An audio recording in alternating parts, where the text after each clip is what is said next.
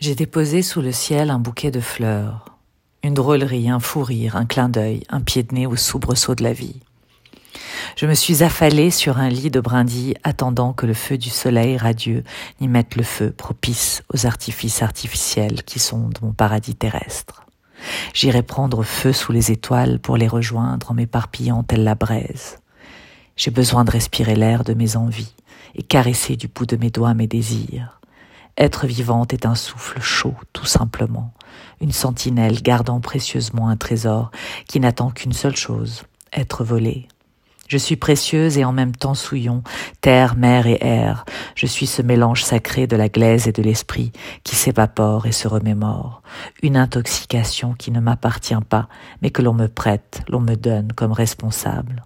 Étale le ciel sous mes pieds et j'irai me baigner dans mes absurdités pour ne plus jamais oublier ce moment qui m'étreint.